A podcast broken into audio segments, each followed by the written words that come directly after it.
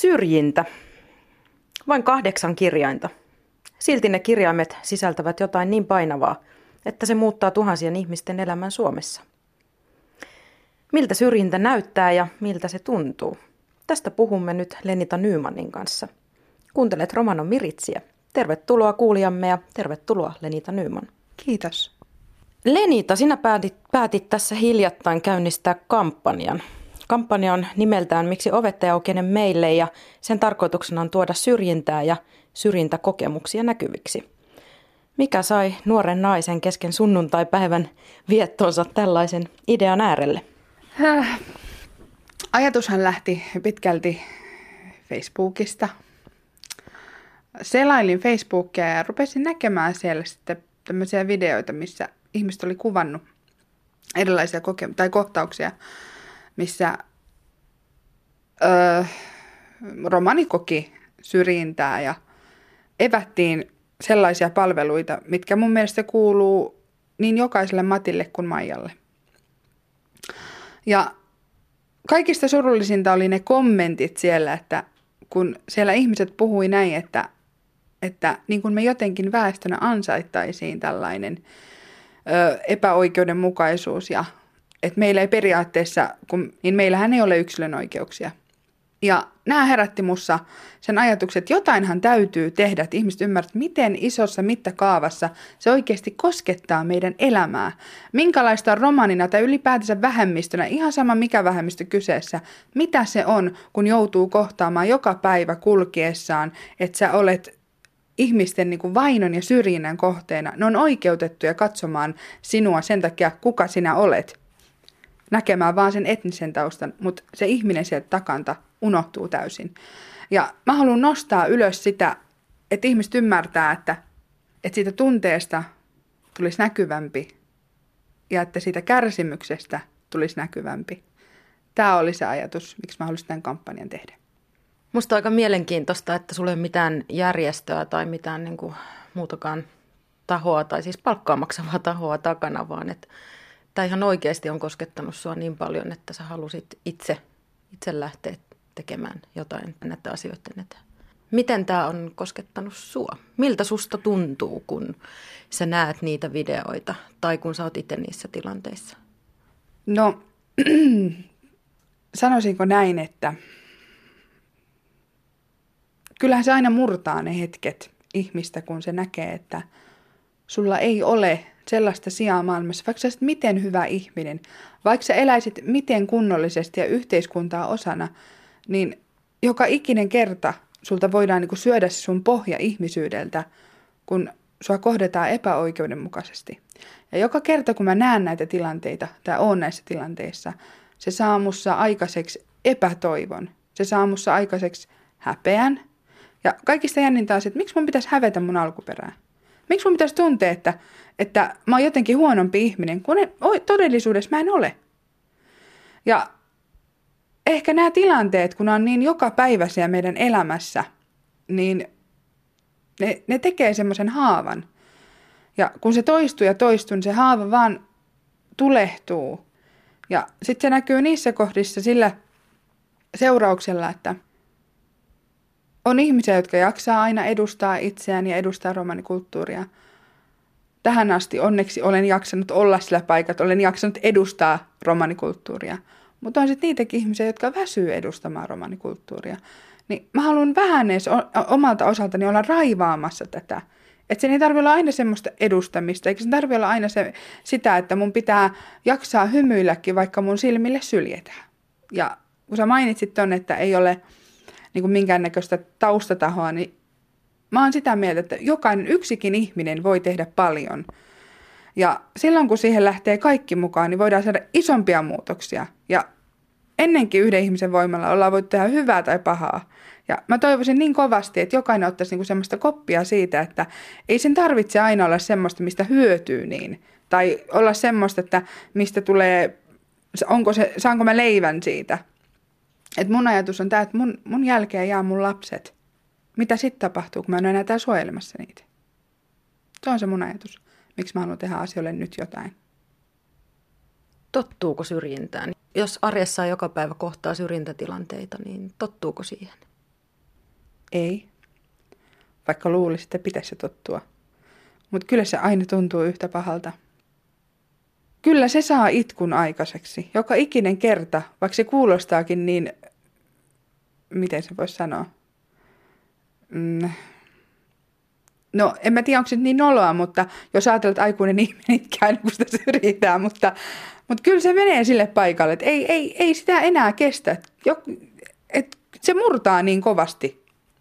Mun, mun vastaus tähän kysymykseen on, että siihen ei totu eikä pidä edes tottua.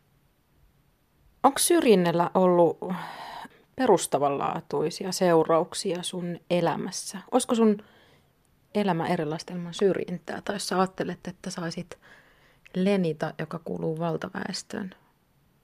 Mm. Hyvä kysymys. Niin hyvä kysymys, että tota, sanotaan näin, että jos mä voisin olla valta, osa, tai niillä oikeuksilla, millä valtaväestö on, jakaa ne samat oikeudet ihmisenä. Ja jos mä kohdettaisiin niin kuin samalla mentaliteetillä, kun kohdataan niin kuin ylipäätänsä toista kanssa kulkijaa, niin mä uskon, että mä olisin työllistynyt niin eri tavalla. Mä olisin eri tavalla menestynyt. Se kuulostaa hullulta, mutta ihminenkin voi menestyä niin eri tavalla elämässään, kun se on erilaisia oikeuksia. Ja ehkä suurin perustavanlaatuinen tota, asia, mitä syrjintä on tehnyt mun elämässä, että se on saanut mut välillä väsy, väsymään yrittämiseen. Ja sitten kun mä ajattelen myös sitä, että mä voisin ihmisenä tehdä niin paljon, saavuttaa paljon, mutta ihmisten ajatukset ja ennakkoasenteet on mun unelmien tai mun niin kuin haluamien, niin kuin, mitä mä haluan saavuttaa, niiden edessä. Niin kyllä se on aika perustavanlaista, millä tavalla syrjintä vaikuttaa elämään. Ja ajatelkaa, jos mun suurin haave on oikeasti pystyä sulautumaan tapettiin niin kuin tuommoisissa yleisissä tiloissa, niin onhan se aika surullista. Miksi ovettajaukinen meille? Kerro lisää kampanjasta, kampanjaideasta. Öö, se on tällainen ajatus, että nyt kun te koette tai näette syrjintätapauksia, ja on ollut aina surullista, kun ne hukkuu kuin pisara mereen. Koskaan ei ikinä olla niin kuin, saatu keskitettyä niitä asioita, että ihmiset näkisivät, että miten laaja se on se ja miten niin kuin, kokonaisvaltaista voi olla jotenkin vähemmistöelämässä syrjintä. Niin mä haluan, että on semmoinen keskitetty kanava, mistä ihmiset pystyy oikeasti ymmärtämään, että mitä se on, kun joka päivä sulla on tällainen kohtelu vastassa tai, tai että sä joudut miettimään, että mihin sä menet asioimaan. Ehkä ihmisetkin rupeaa enemmän ottamaan osaa siitä, jos nähdään syrjintää, että osataan sanoa, että sille kaupan kassalle tai sille vartijalle, että hei, että miksi sä näin toimit. Että se ei ole aina vaan se meidän taistelu, että se olisi niin yhteinen taistelu, koska loppupeleissä mä ajattelen, että yhteiskuntakin, että jos meidän pitää ottaa vastuu yhteiskunnasta, niin miksi ei yhteiskunta ota vastuuta meistä? Koska mä uskon vuorovaikutukseen ja mä uskon siihen, että jos, jos mä pidän, niin kuin Maria, jos mä pidän sun puolia, kyllä mä uskon, että säkin pidät mun puolia. Ja silloin kun mä saan sen turvan ja semmoisen hyvän olon tunteen susta, niin kyllähän, kyllähän se toimii sitten se vuorovaikutus, löytyy se harmonia yhteisellä. Mutta jos se elo on sitä, että mä joudun aina taistelemaan omasta elintilastani, olemassaolostani, niin en mä koe turvallisuutta. En mä halua olla osa sitä, sitä yhteisöä, missä mä koen sitä turvattomuutta ja pelkoa. Ja aika vähän tuodaan sitä ylös, mutta mä pystyn nyt rehellisesti sanomaan, että, että kyllä se valtaväestö herättää pelkoa meissä romaneissa. Jo pelkästään historian kannalta. Ja se on luonut semmoisia omanlaisia väärystymiä, niin kuin romaneidenkin ajattelut. Ja jos hyväksyntää saadaan sillä, että saadaan ääni kuuluvia ja ihmiset oikeasti ymmärtämään se, että rasismi elää ja vaikuttaa vieläkin tänäkin päivänä. Että se ei ole mikään kukluks klaanille kuuluva juttu tai joku taka, vuosikymmenten asia, mitä tänä päivänä ei enää ole. Et kyllä se näin on. Niin kuin tuberkuloosikin on tullut takaisin, niin on tullut syrjintä. Tai syrjintä elää, palaa vaikuttaa. Rasismi elää ja voi hyvin. Kyllä, juuri näin. Juuri näin. Entä miten, miten tämän sun kampanjan tavoittaa? Meillä on Facebookissa tällainen sivu, kun Miksi ovet ei aukene meille. Ja se mun pitikin sanoa äsken, että kun te haluatte jakaa teidän syrjintäkokemuksen, te voitte jakaa sen omalle sivulle, laittaa hashtagin, miksi ovette aukene meille. Tai tulla suoraan meidän sivuille ja kertoa sen teidän kokemuksen kuvien tai videon tai ilman videoa ja kuvaa. Kuhan te saatte äänenne kuuluville. Se on se, mitä mä haluan, että me saadaan oma kokemus ilman, että meidän tarvii aina vaan vaieta asioista ja yrittää hammasta purren kestää seuraavaan syrjintäkokemukseen. Se on se mun ajatus. Romanikieliset uutiset kertovat Nesteen ottaneen julkisesti kantaa Vantaan Neste K-asemalla tapahtuneeseen syrjintätapaukseen. Neste tunnusti romaniperheen syrjinnän. Nesteen asemaverkostosta vastaava johtaja Panu Kopran mukaan tapaus ei ole ainoa eikä ainutkertainen. Kopra kertoo Nesteen laatineen suunnitelman, joka pyrkii kitkemään syrjinnän yhtiön kaikesta toiminnasta. Kopratti kantaa julkisuudessa olleeseen tapaukseen sen jälkeen, kun romaniperheen isä jakoi sosiaaliseen mediaan videon epäilystä syrjintätilanteesta. Videolla näkyy tilanne, jossa kassan asiakaspalvelija ei suostunut palvelemaan romanimiestä. Videolla perheenisä kysyy, johtuuko kohtelu siitä, että hän on mustalainen. Myyjä vastaa näin valitettavasti olevan. Tapaus sai huomiota pian myös eri valtamedioissa. Poliisi ehti käynnistää tutkinnan jo ennen kuin perhe ehti tehdä asiasta tutkintapyynnön. Asiasta uutisoi Iltalehti. Romanikielen kesäkoulua vietetään taas Punkaharjulla. Romanikielen kesäkoulu on romaneille tarkoitettu kielen elvyttämisen tapahtuma.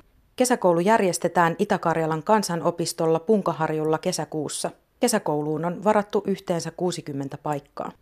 Romanikielen kesäkouluun voi ilmoittautua ainoastaan sähköpostitse osoitteeseen satu.plomerus at oph.fi 4.6. mennessä. Romanikielen kesäkoulun opetus, ruokailu ja majoittuminen ovat osallistujille ilmaisia.